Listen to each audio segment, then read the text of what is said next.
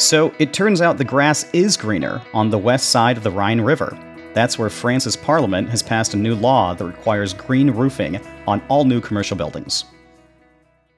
And we've got funflation. According to the Wall Street Journal, skyrocketing prices for live events are now making it too expensive to go out and have fun. And Chester told us it ain't easy being cheesy, but now in California it's outright illegal. Red dye number three, among other food additives, have been made illegal, and these are in commonly known foods like Cheetos. I'm Bruce. And I'm Nate. We're two OBGYNs who care about the environment and how it affects our patients. So in 2020, we published the first paper about climate change and pregnancy in a top medical journal. It had tables and everything.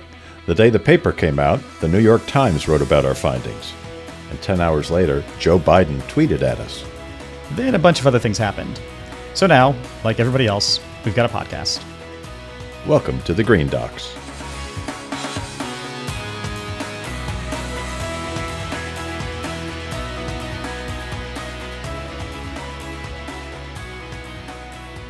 In this episode, our Halloween episode, we're going to be joined by Sonya Talamantes, a local San Diego hairstylist and makeup professional who's been doing this kind of work for more than 20 years. She has lots of practical tips and precautions for people to know about as they think about holiday costumes and costumes and makeup in general. I'm Bruce Bekkar. I'm an OBGYN in Southern California and a longtime eco activist. And I'm Nate DeNicola a private practice OBGYN and the delegate to our national and international OBGYN societies on environmental health. So, Bruce, uh, it's, it's been a few weeks since we hosted an episode here. What's been new with you? Lately, I have been sampling a bit of the San Diego food scene. I've just had reasons, uh, been going out with friends that are in from out of town and a, and a date or two here and there. And I have found some surprisingly good restaurants in an area that's been known in San Diego for many years as having nothing better than good food. Two great new Italian restaurants in La Jolla, one called Marisi, another called Lucrezia, that I think are on a par with Italian food and, and ambiance as good as anything I've had in San Francisco or Los Angeles or maybe even New York. I was quite surprised. And Nate, by the way, they both have an excellent cacio e pepe. Well, now you're speaking my language. That's my go to dish to test any Italian restaurant. So it passed your test, the cacio e pepe test? Yes. And you're right. It's a, such a simple dish. If it's not done perfectly, it is glaringly apparent. The other thing I've got a really cool uh, reservation at tomorrow is to go to something called a sound bar, which apparently is the sort of thing that's very popular in Japan right now, where they have custom sound systems and play these very highly curated playlists. But the sound quality in these rooms is so good that it's really the focus of going there. They serve cocktails but people actually uh, supposedly speak in quite hushed tones, and everybody really listens to the music. So I'm kind of excited to see this sort of cultural move from Japan appearing here in San Diego. Now, do you have to host a podcast to be allowed into this sound bar? to have demonstrated you've got the equipment and the, the audiophile to handle it? No, but I think they do expect uh, people to be quiet when they're there. And I don't think you're going to get anyone who is going in to entertain themselves. I think everybody shows up just to listen to the music on these custom sound systems. I'm excited about it. Well, this kind of food scene, you say on par or better than San Francisco and Los Angeles, maybe is why uh, I just saw this article that San Diego is the most expensive city in the United States at present. Does that feel what it's like down there in San Diego? Does it feel expensive? Um, well, I don't know. Hotel price inflation and restaurant price inflation, I don't think are unique to San Diego, but certainly, yeah, we're seeing prices go up significantly. When you go to these really high end restaurants, you expect to pay a bit more, but uh, I'd be happy if this trend is slowing down. Yeah, well, we'll have to get a trip down there and, and try some of the restaurants. I've on TikTok, I've seen a number of recommendations come through for the best breakfast in America is also apparently in San Diego. It's getting to be a foodie town. And we've got, of course, one of the major centers of the microbrewery movement here, and there are beer tours that are recommended by the New York Times. It ain't a cultural backwater anymore, or, or a culinary one either, which is really kind of exciting. But speaking of exciting locations, Nate, how was France? Yeah, the food was terrible. Oddly, no, I'm, I'm, I'm, really. No, I'm kidding. Of course, it was it was fantastic. And when when your brother's a chef, you get all the the recommendations from kind of the, the insider uh, network. So our um, first on his list of recommendations was a place called Frenchie. I know, very appropriately named for a place in, in Paris. The restaurant itself is a Michelin starred restaurant, but then right across the street, they have a wine bar where it's no reservations. You just show up and usually wait in a, a decent line. But because it's a wine bar, they, they give you a glass of champagne or give you a glass of wine, and you kind of hang out there in the alley right around it, enjoy your beverage, and roughly by the time you're done, you get to get seated. So we had a, a unique experience there. They uh, came out and explained the specials, one of which was monkfish. And uh, in classic Parisian way, they're like, well, you know, this is prepared the absolute best that it can be in the entire world. But also, we have no plates to serve it on. so yeah, they, they were so busy that night they ran they literally ran out of serving plates. So Kendall and I had our dinner there, but we both had to share the plate that it came on as part of just what the dish was served on. There were no individual plates for, for each of us. But a very delicious meal, nonetheless. Any other highlights for being in Paris or the meeting that you were attending? Yeah, the meeting was the the International OBGYN Society called FIGO, and this was the World Congress, which happens uh, once every two years. So it is kind of, and it's the first one we've had in person since COVID. It was kind of a big deal to get everyone there in person. And Jeannie Conry, uh, who was concluding her tenure as president, was leading this Congress. So the whole thing was really a like a pep rally for environmental health and women's health. We got some great content and recordings that we're posting on our socials. But one thing I, I, did want to call attention to was that leading up to this Congress, our environmental committee, which which I chair, published a new statement on screening for toxic chemicals in prenatal supplements, which is an area that, at least I think in the United States, people have kind of this illusion of safety about. When really when you dig into it they're not tested thoroughly. They are tested a little but but not thoroughly. And there's a whole host of chemicals that we have now published in this document that can call attention to th- additional things that need to be screened that's right. I, I, would have even assumed that a prenatal vitamin would be one of the more safe things that you that anybody could take. But what you're saying is that that isn't the case and hasn't been the case up until now. Yeah, there's there's two surprising statements. The first is the supplements do get tested. It's a misconception or misnomer that things that are in the vitamin or supplement area are outside of FDA jurisdiction entirely. Uh, they do get tested. But the second surprising thing is that they don't get tested enough. When you get a third party lab to go in and really investigate, you find not only does it not necessarily have the amount of folic acid that you would want, which is the main reason you're taking it in the first place, but it also, I mean, some of these samples came through and had like uranium in them people who work in labs said it's almost as if they swept the floor before and dumped it into the manufacturing process. All this is to say we've got a lot of work to do on a really old and tried and true part of our field, and this Congress and this statement by FIGO was was a strong first step. Sounds like a very important step to take, and it is shocking how many things that we assume are safe that turn out uh, on closer inspection not to be. But of course, the follow up that I'm really looking for hearing about is did you bring home a bunch of bed bugs?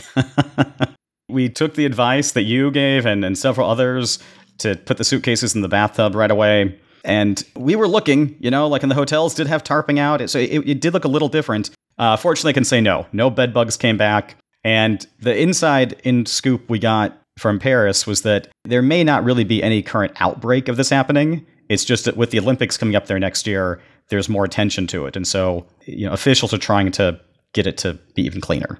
Well, I was thinking we could have a, a special section of this episode devoted to talking about these pests. And I've even come up with a name for that segment if you're interested. You know, let's name episode uh, four. Sure, let's do it. No, I thought we could name this discussion about pests you need to be careful about. Tell me what you think of the name. We could call it Tick Talk. Uh, I love it. I don't think anybody's come up with that name. I think it really has some legs. Yeah. We're probably in violation of several copyrights at this moment. So, backing away from that, let's go to the headlines. What was this headline about green roofs in France? Yeah, I know we are a little uh, France heavy right now, but this is where the Congress was, and I think you naturally notice news from an area that you visit. And France is doing some cool things. They passed this countrywide law that for all new commercial buildings, at least a portion of the roofing has to be greened. And green can mean either that you, you have plants uh, that are on the roof, or you have solar panels. So either one counts. It does not need to be the entire roof, which was a response to the business interests, which were saying this is going to be just too expensive, it's it's too onerous. I thought that was kind of interesting that they were factoring that in and, and basically making compromises. And I think it's interesting because the end result is it gets this work done and it moves forward. And there are a number of benefits to this that we can get into, but I was curious if you had heard about the story. I did hear about it, and I was very pleased to see it because moves like this, when I put on my local advocacy hat, remind me that these kinds of moves by one country or even one municipality within a, a county are often contagious. That when somebody does it, the other people around them, the other governments around them, start to think about it and say, well, if this is where things are headed, we want to be on this er, sooner rather than later. And as you say, there are tremendous benefits to this. You mentioned the issue with cost and that's always a concern up front. But one of the major benefits to having a green roof or a roof that absorbs heat and rainwater and things like that is that these kinds of things will cut down on operating costs of these buildings because they really do help regulate the internal temperature of the buildings that have roofs like this. So, yeah, it might cost a bit up front to do this, but although temperature regulation is by far not the only benefit, it's a substantial one that can make that investment really pay off over time. Yeah, eh, pretty interesting. You know, that the green, the plants on the roof will collect rain. And so that helps cool it during the warmer months. And then it blocks snow from building up on the roof. So it keeps it warmer in the colder months. Really kind of interesting natural bioengineering to it, to a building.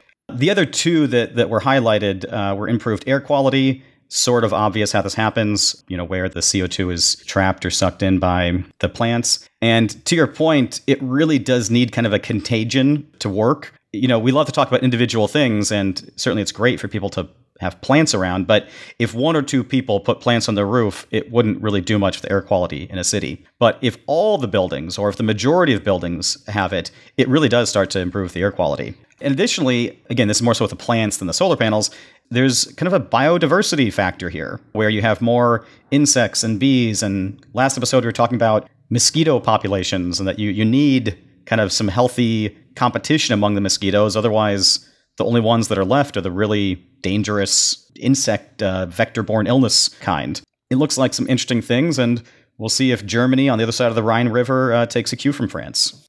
And I also think that there is a, a benefit of having these buildings with roofs that have greenery on them. And I've also seen some really innovative designs for apartments that have greenery on the sides of the buildings or on the balconies. It softens the look of a concrete jungle, as it were, of a downtown area in ways that I think are beneficial, not just pleasant to look at, but actually make you feel a little less surrounded and, and overwhelmed by the city around you. I think it's just more pleasant to walk around areas that have greenery. I mean, as if Paris couldn't be any more beautiful. Can't wait to see how it looks in a few years with this.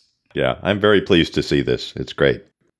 We were talking about San Diego and, and it getting expensive. Is this part of the expense? The outdoor events are, are getting funflation? Yeah, this is a term they coined just about the rising cost of attending live events like uh, Taylor Swift's concert and prices typically well over a $1,000 per seat.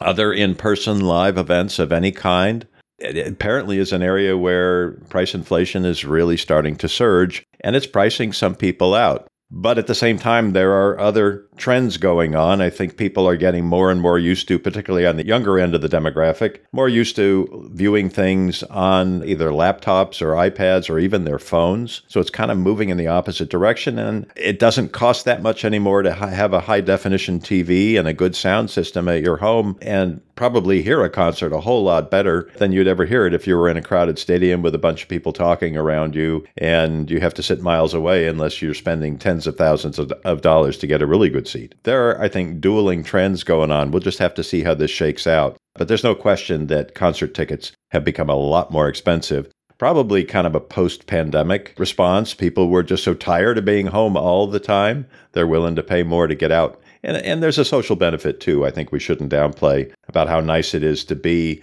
in a stadium or in a in a theater, whether it's small or large, and just be around all kinds of people you don't know. I think there's a benefit to all of us to do stuff like that. What was the last in-person concert you attended?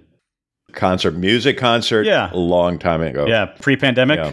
Yeah, come to think of it, yeah, pre-pandemic, I thought I think I saw one of the great R&B singers at the Hollywood Bowl about 4 years ago, and that's probably the last thing I've been to.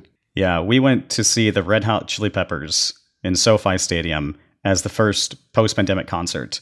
And it was also the first concert that John Frusciante, their lead guitarist, was rejoining the band for. And it was absolutely packed. Literally standing room only. Phenomenal concert, amazing energy. Uh, and and we, we, we paid a little price for it too. So we, we felt some of that funflation.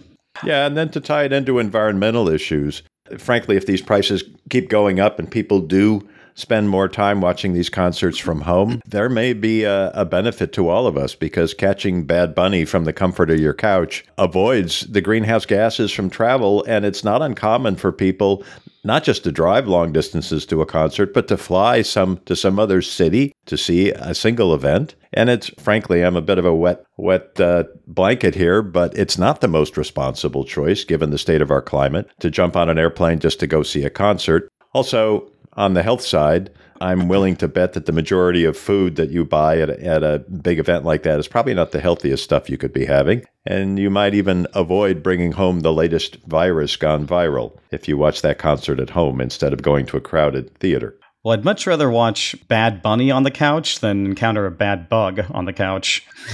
uh, yeah, I'm kind of torn on this uh, because you know, this was the same uh, dynamic being discussed at our recent World Congress in Paris. That you know, we're, we're flying people from all over the world to attend this event. There's obviously a carbon footprint to that, and is it really worth it or responsible? And that that's kind of all the talk in the planning phase. And then you attend, and you know, you get there in person, and it's so energizing and it's so dynamic and you meet someone in person who you've only seen on zoom you realize they're like a foot taller than you thought they were, and uh, you just get to know them in a way that you you can't do remotely, and it, it at least it feels like it is worth it.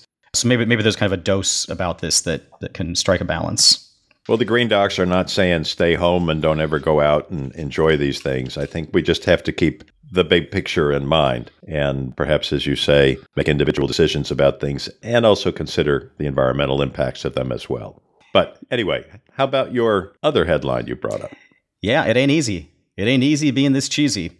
If anybody knows that, it's us with our cheesy dad jokes. And the story here is about a bill in California that has been kind of inappropriately called the Skittles bill, even though it does not ban Skittles at this point. But what it does do is uh, it outlaws certain food additives and chemicals, including red dye number three, some parabens, and that would affect some foods like Cheetos, Pepsi has red dye number three. And the, concern about, about this chemical in particular is that there are mixed studies, but some concern about it being a carcinogen causing cancer. And, you know, very relevant to our field, it also is implicated in learning disorders, behavioral disorders, things like ADHD and autism, which would be uh, kind of through the hormone disruption pathway. A lot of you know other countries have already banned these Skittles, in fact, among other things I mentioned, are illegal in Europe. Those are due to the titanium dioxide, which are in some food coloring. That's what gets Skittles in trouble in Europe. Still legal in the United States. But the, the main point here is that, you know, the United States, being led by California here in this case, is catching up with a lot of the rest of the world that is requiring these companies not so much to stop doing what they're doing and stop making their products, but to use something different, to not use something that is known to be toxic and to hopefully avoid a few iterations of what you, you have referred to as regrettable substitution, where they maybe swap out the titanium for some strontium 90 or, or anthrax or something like that, that they get it right the next time. We need a little bell, like a little ding, ding, ding, every time we say regrettable substitution. it's in at least three episodes now. We're, we're going to get this concept into the public. And speaking of our bad tendencies and little bells and things like that, if you have any comments or questions, or you want to tell us never say regrettable substitution again, or any other opinions you have that you'd like to share, please go to our website, greendocspodcast.com, all one word, and send us your thoughts and questions. And maybe you'll tell us you want more regrettable substitution. Who knows? I can't wait to hear. Sounds like addition by subtraction.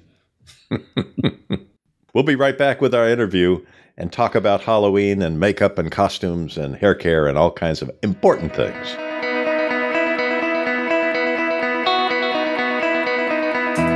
Hey, and we're back. We have the pleasure today of talking to Sonya Talamantes, who has 20 years of experience as both a hairstylist and a makeup artist. She has worked in commercial, print, fashion, bridal, and salon with her abilities around makeup. And that is really kind of our focus in this episode because we're talking about Halloween, and Halloween is all about costumes, and costumes often involve makeup. And makeup is a part of many people's lives on a daily basis. So, again, Sonya, thank you so much for your time. It's great to be able to have you on Green Docs. Great. Thank you so much for having me. All right, Sonya. So we're we're here approaching Halloween. Is this a busy time for makeup artists? Like, are people seeking you out to help with their costumes? It actually is, especially depending on the type of event that you're going to go to. Most people, if they're going to an elaborate event, are going to want very detailed Halloween makeup, depending on the costume, of course. And uh, it can take a fair amount of time. I was telling Bruce that which he did not know that in my previous um, actually what brought me into makeup was i used to be a former costume designer and that's what i got my degree in. So theatrical makeup was one of the reasons that i actually ended up in the beauty industry. And um, yeah it's fascinating. It goes hand in hand. Character and, and makeup and costumes they all kind of fit together. So we do have a high volume of requests at this time. That's interesting. I've never I never knew that, but people actually just come to the salon purely for their makeup that they need for the Halloween costume. What are, what are mm-hmm. some of the more interesting recent costumes and makeup you've helped people out with? We have had everything from what we would consider like a theatrical beauty makeup. So, somebody who wants like an authentic 1920s flapper makeup, perhaps. You know, there's a lot of kind of specific period looks, as we call them, dating to 30s, 40s, things like that. We also get people who might want something um, like skeletal, for instance. You know, of course, we can't do anything three dimensional, any zombie makeup, things like that, because that requires prosthetic pieces and glues and such. But as far as the salon industry, yeah, we do get a quite a bit of people that just need overall general like theatrical or character makeup. So skeleton skeletons, Dia de los Muertos, mostly beauty or vampire style type of makeup. Have you had any requests for Barbie or Taylor Swift this year? Oh, goodness. um, no, actually, thank God for that. I feel like we do that on a normal basis. So we'll save that for everyday versus Halloween. What's the most memorable makeup you ever put on somebody? It would be on me. I've done a full face, especially in theater. We did a lot more character, but when we were learning prosthetics and such, I actually turned myself into a white tiger. So I had the prosthetic nose, full transformation, I guess similar to what you would see on cats when they put the mouth, you know, the cat face prosthetic, and then I did the white and striped tiger face. And that is very time consuming, believe it or not, the detailing and not mixing of the colors and such. But I would say that was probably the neatest because I did look like a, a feline and a cat, which was really neat. How long does makeup like this take to, to bring someone into character? Oh my gosh. Honestly, it can take so long. It could take anywhere from an hour to almost two hours, depending on the interest, intricacy of the makeup. I mean, you, you forget too that you're actually working on a three dimensional canvas of someone's face. So there's a lot of time and detail and uh, slowness that you need to have with a steady hand so that you're not getting makeup in the eye or um, mixing your colors. There's a lot of processes and steps too, so that the makeup actually doesn't smear and it sets and it layers. So those are all things that people don't think about when you need something to last for hours of a night. Yeah, they are putting in a lot of time to just go to a party for a couple of hours or or get mm-hmm. some pictures taken or something like that. Do you occasionally have clients that are just really kind of difficult to work on either because their face just doesn't agree with the chemicals or they don't or they won't sit still? Have you had uh, some issues with certain clients? Absolutely. All of the above at one point or another. You go have everybody as simple as just fidgety, can't sit still, takes too long, they want to look everywhere instead of be still, to someone who could be very difficult, uh, who doesn't maybe communicate well with whatever it is that they want done, doesn't have photos, doesn't, you know, so it's kind of hard to be creative also when maybe someone has a certain image in their head of what they want done, but doesn't have like any photos or anything to give the artist a better I guess, picture and, and what they want. But yeah, absolutely. You can definitely have people who are difficult skin as well. That's big. I mean, we're talking about cosmetics today. Um, if someone's highly, highly sensitive to any type of makeup, that could be something that might not work out right away. If someone starts to feel any types of burning or irritation, absolutely we'd have to remove it, right? And find out which was the product that wasn't working well with their skin. There's various things that could happen. We absolutely try to find out if you have any allergies before starting because that will eliminate where we put things, what we use, and things like that. Well, speaking of sitting still, uh, I have to tell you, my aunt cut my hair and my brother's hair when we were uh, growing up. And to this day, she she kind of can tease me about the story when I was moving all around and pointing to birds and you know doing all kinds of movements and uh, sure enough you know nicked nicked part of my ear and, oh, and so yes. so ha- hazards of of the job I suppose. Yes, I'm sure you were very traumatized.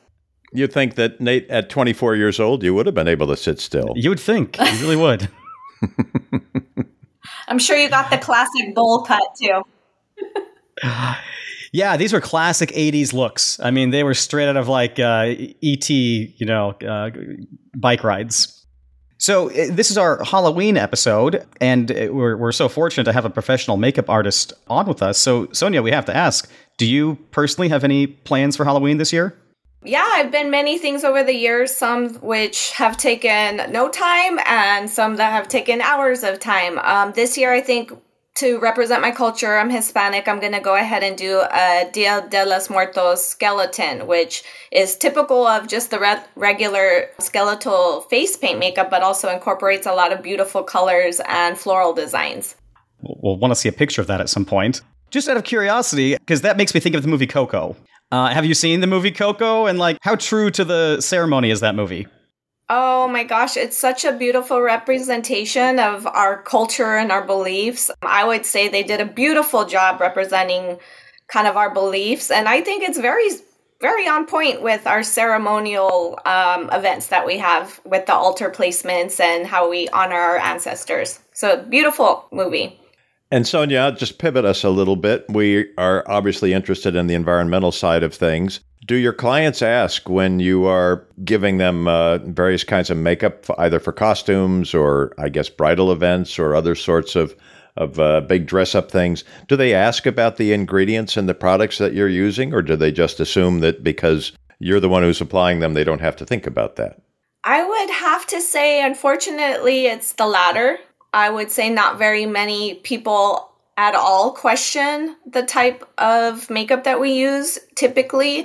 Um, I think they're under the assumption that just because you're in a professional environment, that the ingredients and the the makeup is going to be, you know, I guess naturally great for your skin um, and healthy and safe for you. So it's a big misconception I think out there because although the hair care industry in that aspect has changed and technology has taken over and they've gotten better with their science to eliminate a lot of toxic ingredients. Um, I think that the cosmetic industry is lacking.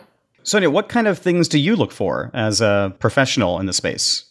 Of course, like when you're first dealing with a client, you want to make sure that they have no known allergies or synthetic, you know, allergies to synthetic ingredients or natural ingredients first and foremost. But for me, typically, I'm actually also an environmental lover and animal lover, as you can see, my little dog back there.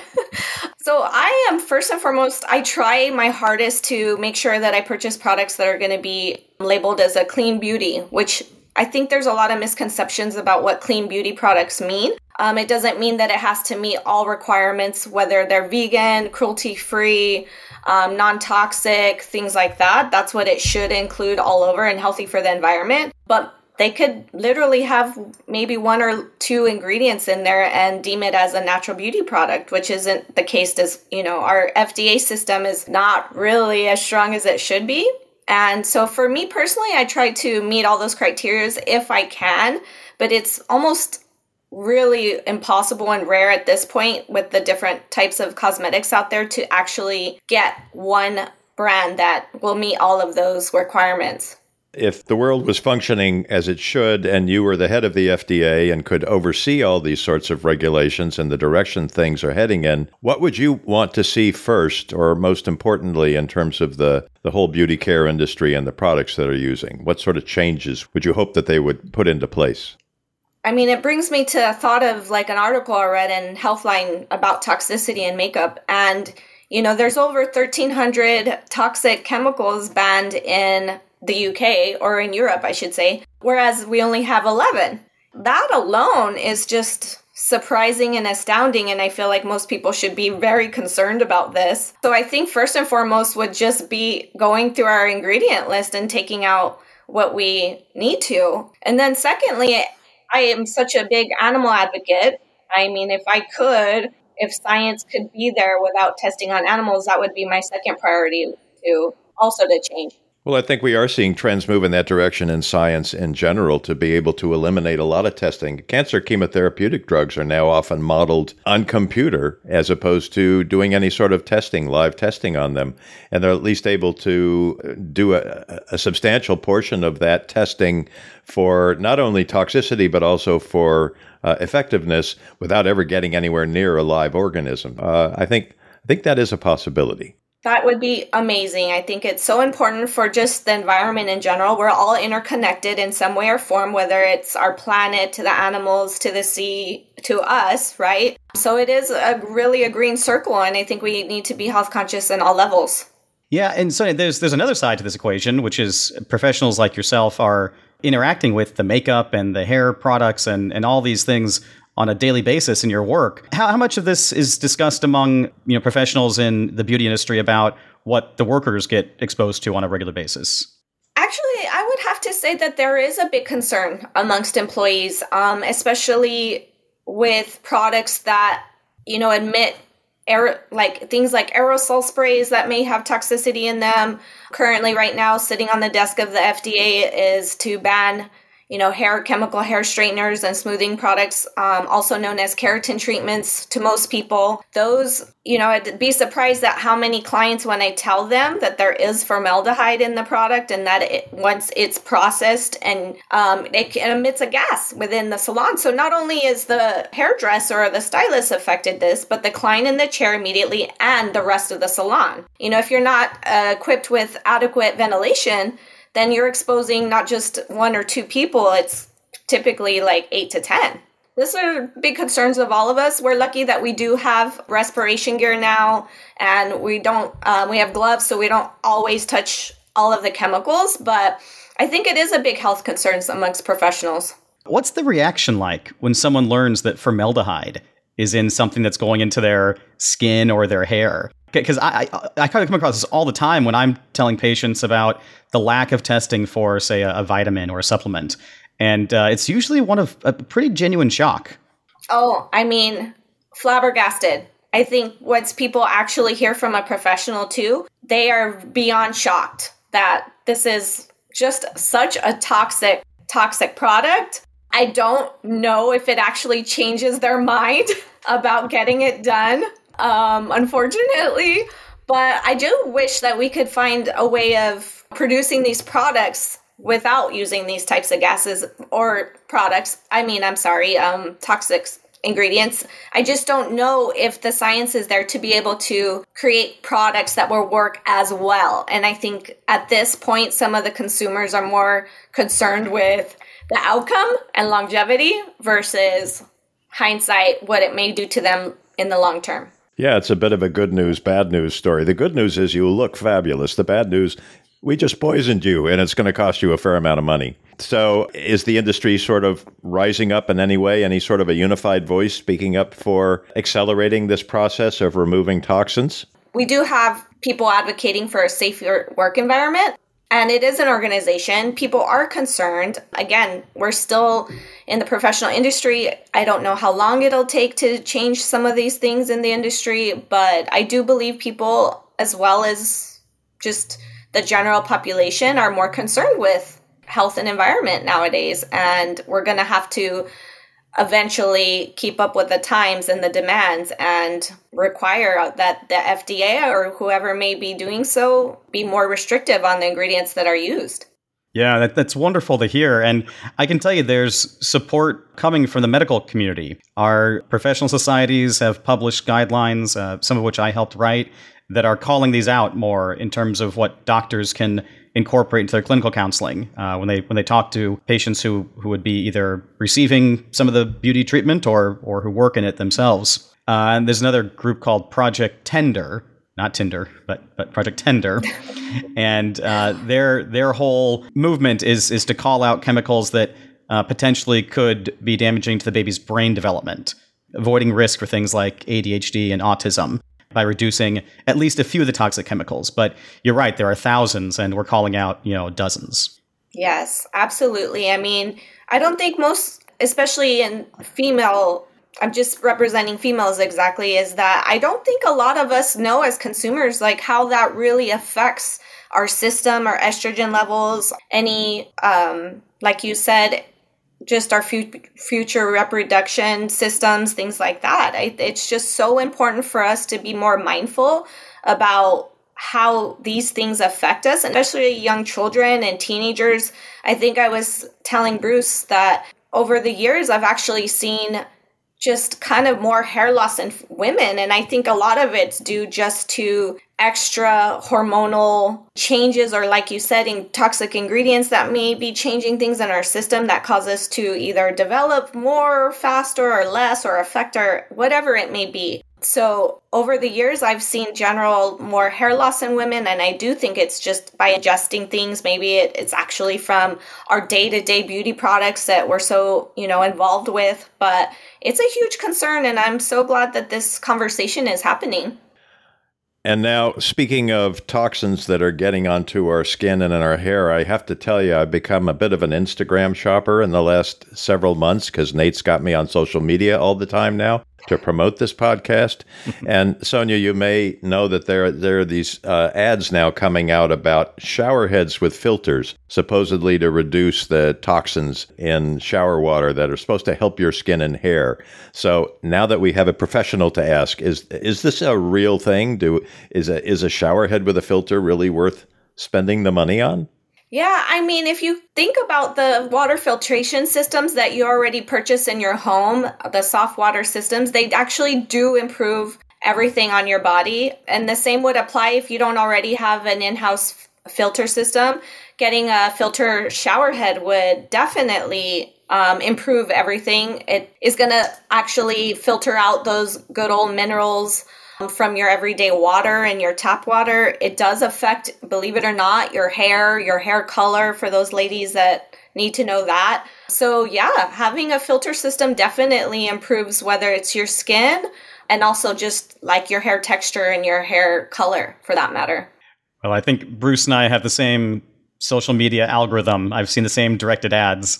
So, uh, I think I know what the Green Docs White Elephant Gift Exchange will be this year. I'm not waiting for then. I'm ordering mine today.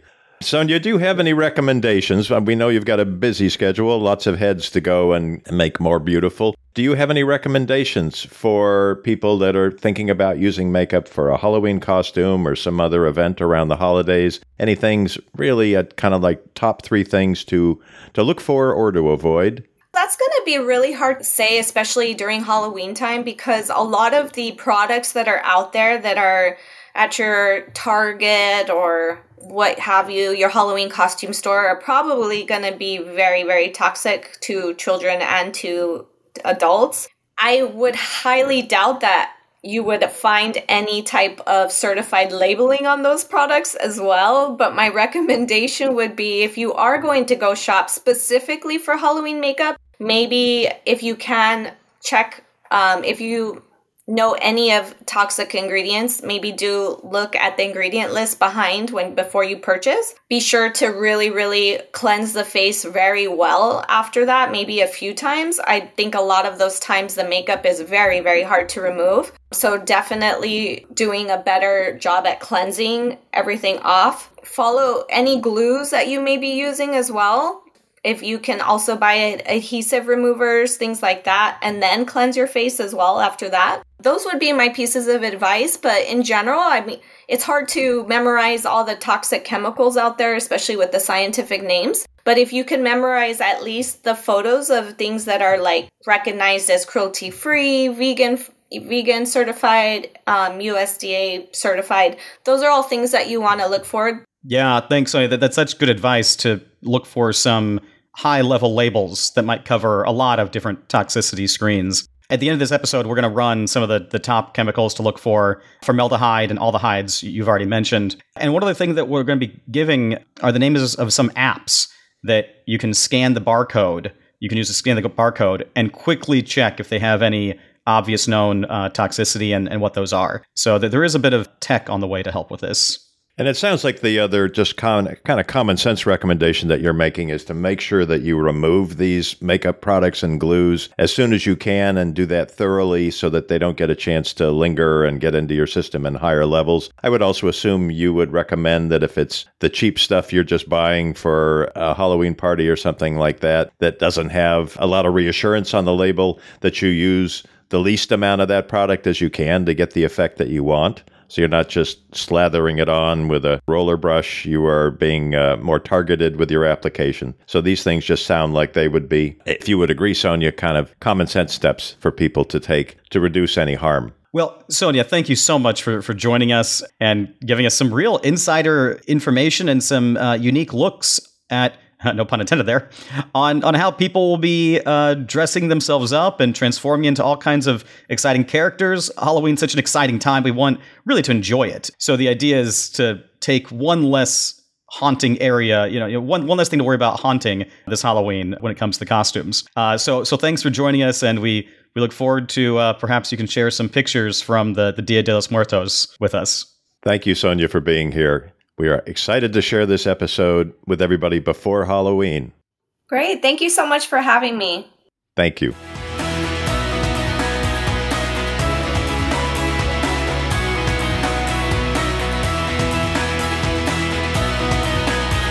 You know, one of the joys of hosting a podcast like this is that we get to talk to people outside of the medical field who we don't always get a chance to sit down and really spend a good 20, 30 minutes with.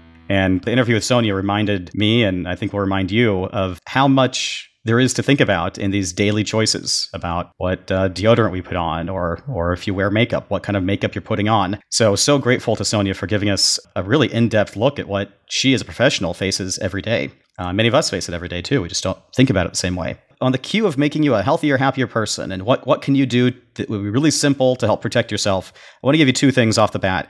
The first are the apps that I mentioned that will scan the barcode of whatever it is you're looking at and tell you, maybe not perfectly, but give you a pretty good snapshot of possible toxic chemicals in them. The first one is easy to remember uh, Think Dirty. Remember that any way you want to. And the second one, also pretty, uh, pretty well branded, Yuka.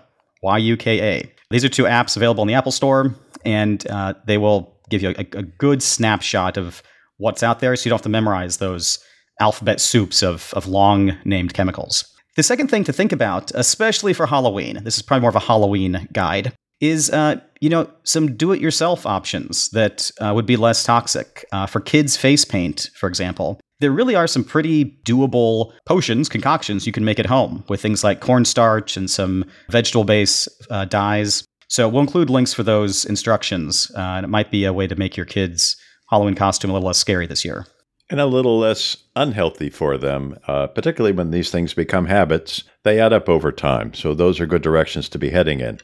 And we want to, as always, pull back the lens a little bit and think about community impacts of our regulations and the way that governments can help to protect us. And so, one of the things that Sonya pointed out was that working in a salon, she's exposed to lots of these chemicals, many of which aerosolize, meaning that they are carried up into the atmosphere of the of the salon and circulate around there for a while. So people that work in those salons are exposed to all kinds of these chemicals, as are the people that work to manufacture them. To varying degrees, I'm sure those protections are somewhat imperfect. So when you hear about these regulations, uh, you can be supportive of them not only in terms of the way that they might help protect you and your family, but also these other workers that we depend upon who deserve to not have health risks incurred by virtue of the fact that they work around these things. So we can do better. We should be moving in those directions, and it's for the good of everybody if we protect these people. Yeah, Kendall's parents are both in the beauty industry. And that jumped to mind immediately when Sonya mentioned, like, you know, we're, we're part of this too. Like, we, we experience it every day. So, yeah, don't forget about those workers. For our OB 2.0, this is what uh, you, you could expect to be talking about or, or hearing about in a, a clinician visit. You know, I, I think there is something worthwhile about doing a little bit of a deeper dive into some of the more common chemicals if you're going to be talking to patients about what to avoid. The apps are useful. I think that that's a good place to start. But for the healthcare professionals, you can be looking for an obvious one like heavy metals, so mercury and lead. Those are obvious neurotoxins. They can damage the brain. They are on the labels if, if they're in there and they can be avoided. Uh, you know, we're reminded, uh, Jeanne Conry told us our first experience with OBGYN societies was a question about lead in grocery, like drugstore brand lipstick.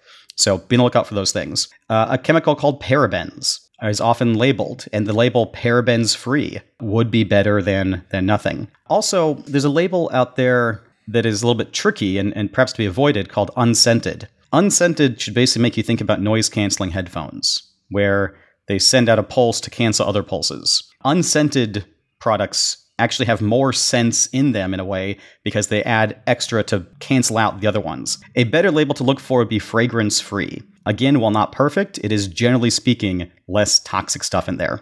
And a final note about kids' cosmetics. Uh, again, this is more for Halloween side. Look out not just for the lead and mercury, those known heavy metals, but also, believe it or not, this is a thing that's on labels arsenic and cadmium. Those are heavy metals that are more often found in the kids' face paint, and you can avoid those with uh, do it yourself, uh, and it might mean more coming from the doctor. Good advice and very timely. This episode will be coming out on October 26th, so I'm very glad that uh, we're getting specific about these things so people can use this information. But after all that, Nate, I'm guessing you could use a mocktail. I'm starting to like these mocktails. I got to tell you. Me too. Yeah. So what do you what do you have for us today? I am sporting a Kin Euphoric Kin Spritz and orange juice concoction. How about you? you you're loving that Kin Euphoric. I am. Uh, we were just obviously in Paris, and so drinking all kinds of Aperol spritz. Not the least of which was because it was 85 degrees there in the middle of October, untimely, unseasonal heat there. So I, I went with the uh, alcohol-free version of an Aperol spritz. There's a company out of France called Giffard that makes uh, alcohol-free uh, aperitif syrup, so it's like Campari. And then I've got some sparkling cider here for the champagne part. Looks pretty delicious. How does it taste? This might be my favorite yet. Really? Some combination of these aperitifs, digestives that are just, they taste so much like the real thing.